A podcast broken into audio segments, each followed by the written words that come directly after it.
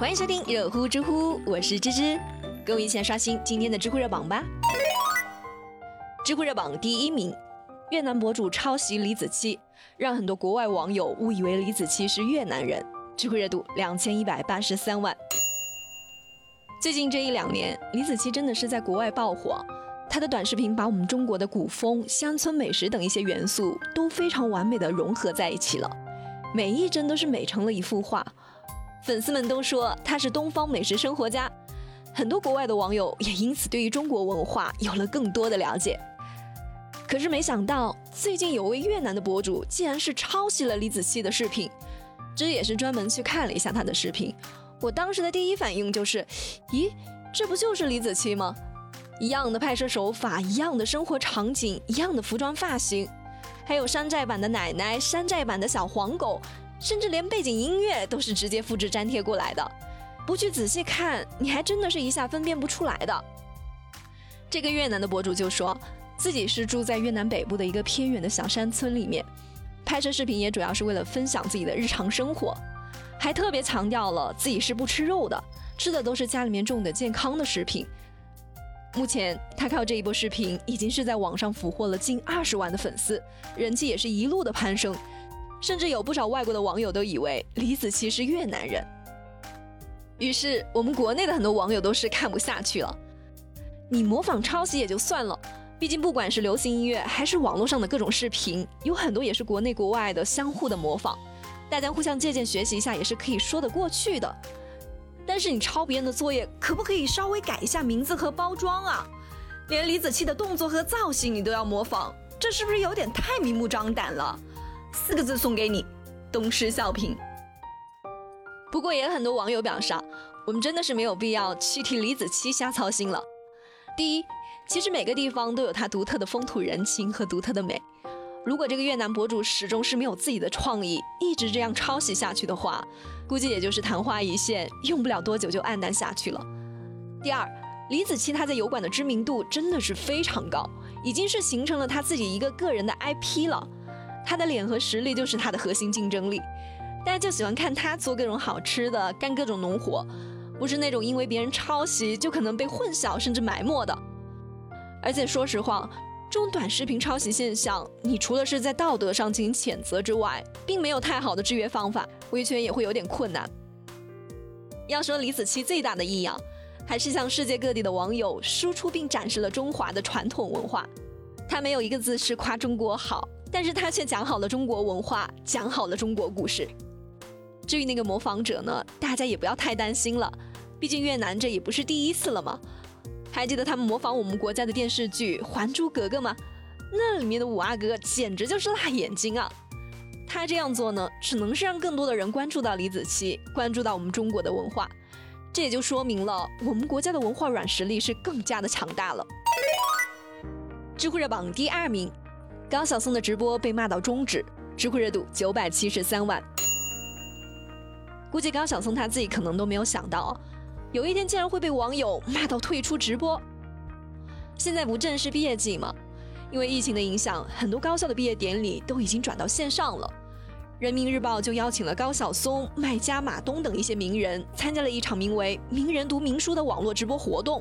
想要通过讲读经典名著的方式给毕业生们送去寄语和祝福。有不少网友还表示这样的活动还挺有意义的。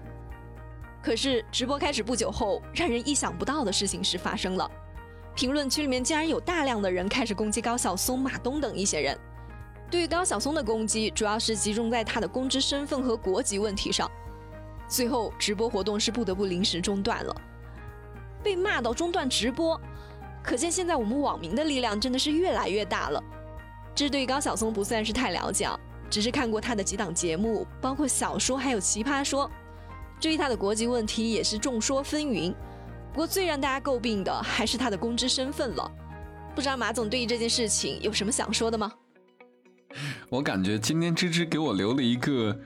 宿命题啊，为什么呢？高晓松都被骂，我再说个有意思的八卦。有一位大 V 以前是央视的，他姓王叫什么就不说了啊。他有段时间在这个微博上比较火。很有意思，他做了很多一些敏感话题的采访，凡是被采访的人呢，后来都被骂啊，比如说周立波呀，比如说那个奔驰用脚刹车的那个事儿的当事人啊之类的啊。后来他的账号各种原因就没有做了，于是他在另外一个平台上啊说大家要通融体谅一下高晓松，结果大家在那个平台上把他骂得更惨了。你有没有发现，好像大家对于就是这一类人的表态开始有一种就是不管你对不对我都要去怼你两句的心态。为什么会有这样的局面呢？我首先讲一下，就是天下苦公之久矣，就是前2年因为信息的闭塞，很多公知就信口开河，仗着自己可能去了一趟某个国家或者感受一下某个地方的风土人情，回来之后给你信口开河，哎呀那边怎么了，那边的月亮就是圆。那个时候大家确实就是信息闭塞嘛，不了解，会认为他们说的是对的，于是很多80后甚至70后会特别信任他们说过的话。结果80后一眨眼也到了而立之年，到了不惑之年，然后再回头一看，什么玩意儿啊，这家伙给我的信息都是错的。所以80后这一代人突然之间觉得，哦，原来这帮公知瞎扯淡的。然后90后这代人呢，那了不得了，他们接受互联网比较早，他们获取的知识的渠道也比较早，所以当公知再信口开河讲那些一知半解的东西，假装自己很有文采，然后强行你输出内容的时候，那这帮孩子们咋可能会听呢？是不是？于是开始怼。当然了，高晓松在这个事情上还有一个槽点啊，就是他这个国籍身份的问题啊。这个问题我没有做调查，我不具备发言权。但是我更想强调的是，如果这种情绪过于，你懂啊，就有点过了的话，我觉得其实也是一个危险的信号。但如果说这种情绪是在一种可控范围之内的，是咱们年轻的一代真的觉得咱们各方面都挺好，咱们为什么要崇洋媚外呢？我觉得情绪在这个点上是最美好的。我自己是一个不会被外界所左右的，也对于公知的言论都是打一个问号的，因为他们有些言论真的太扯了。尤其2020年，让很多所谓的公知嘴里的那个向往的天堂一下子坠入到了谷底。原来外面的世界根本就不圆，外面的月亮有可能还暗淡无光，是不是？所以在这种大环境之下，大家对于公知那些卖弄、那些洗脑的话术，当然会反感至极。所以我最后想讲一点啊，就是随着时代的发展啊，就是信息越来越互通了，公知们，咱们好好做人，聊一点点真正意义上有内容、有学识、有教养的东西，好不好？不要再去班门弄斧，做一个知识的搬运工，然后用话题的猎奇性去取胜。这种时代已经一去不复返了啊！像比如说方舟子呀，这当年也算是半个公知嘛。你看后来混成啥样了，就是胡扯呀，最后被网友扒皮，对不对？所以大家一定要记得，当我们自己强大的时候，你就会形成自己的一套思维模式，这个时候你才不会被那些所谓的公知给你洗脑。所以我个人觉得这是一个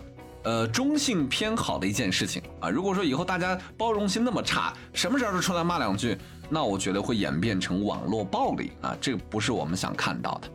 好了，这是我的想法，不知道今天大家会不会攻击我呀？我们明天再会，拜拜。知乎热榜第3名，铁骑队员巡逻结束后去商店买水，看到这一幕后又转身回去了。知乎热度412万。前段时间，山西晋中市的一名交警铁骑队员在巡逻结束后呢，就觉得口有些渴，于是就把警用摩托车停在了路边，去了一家街边的商店去买水。可是等他买完水走出商店的时候呢，又赶紧是红着脸折回去了。咦，怎么回事呢？原来是一对年轻的情侣，他们路过警用摩托车的时候就觉得特别的帅，女孩就叫男朋友给她和摩托车拍照。这名铁骑队员看到这一幕后啊，就默默地转身躲回了店里，一直是等他们拍完照才出来。哦，这狗粮吃的真的是猝不及防啊！你们差点是呛到了我们交警叔叔了。不过交警叔叔也是太贴心太可爱了吧。好了，有趣有料尽在知乎，我是芝芝，我们明天见啦。Oh baby 痛快，不用猜疑我给你的爱，我不是太坏，不会让你继续等待，你是我的债，是我最想要拥有的依赖。哦，别再奇怪，沉醉在只有你的。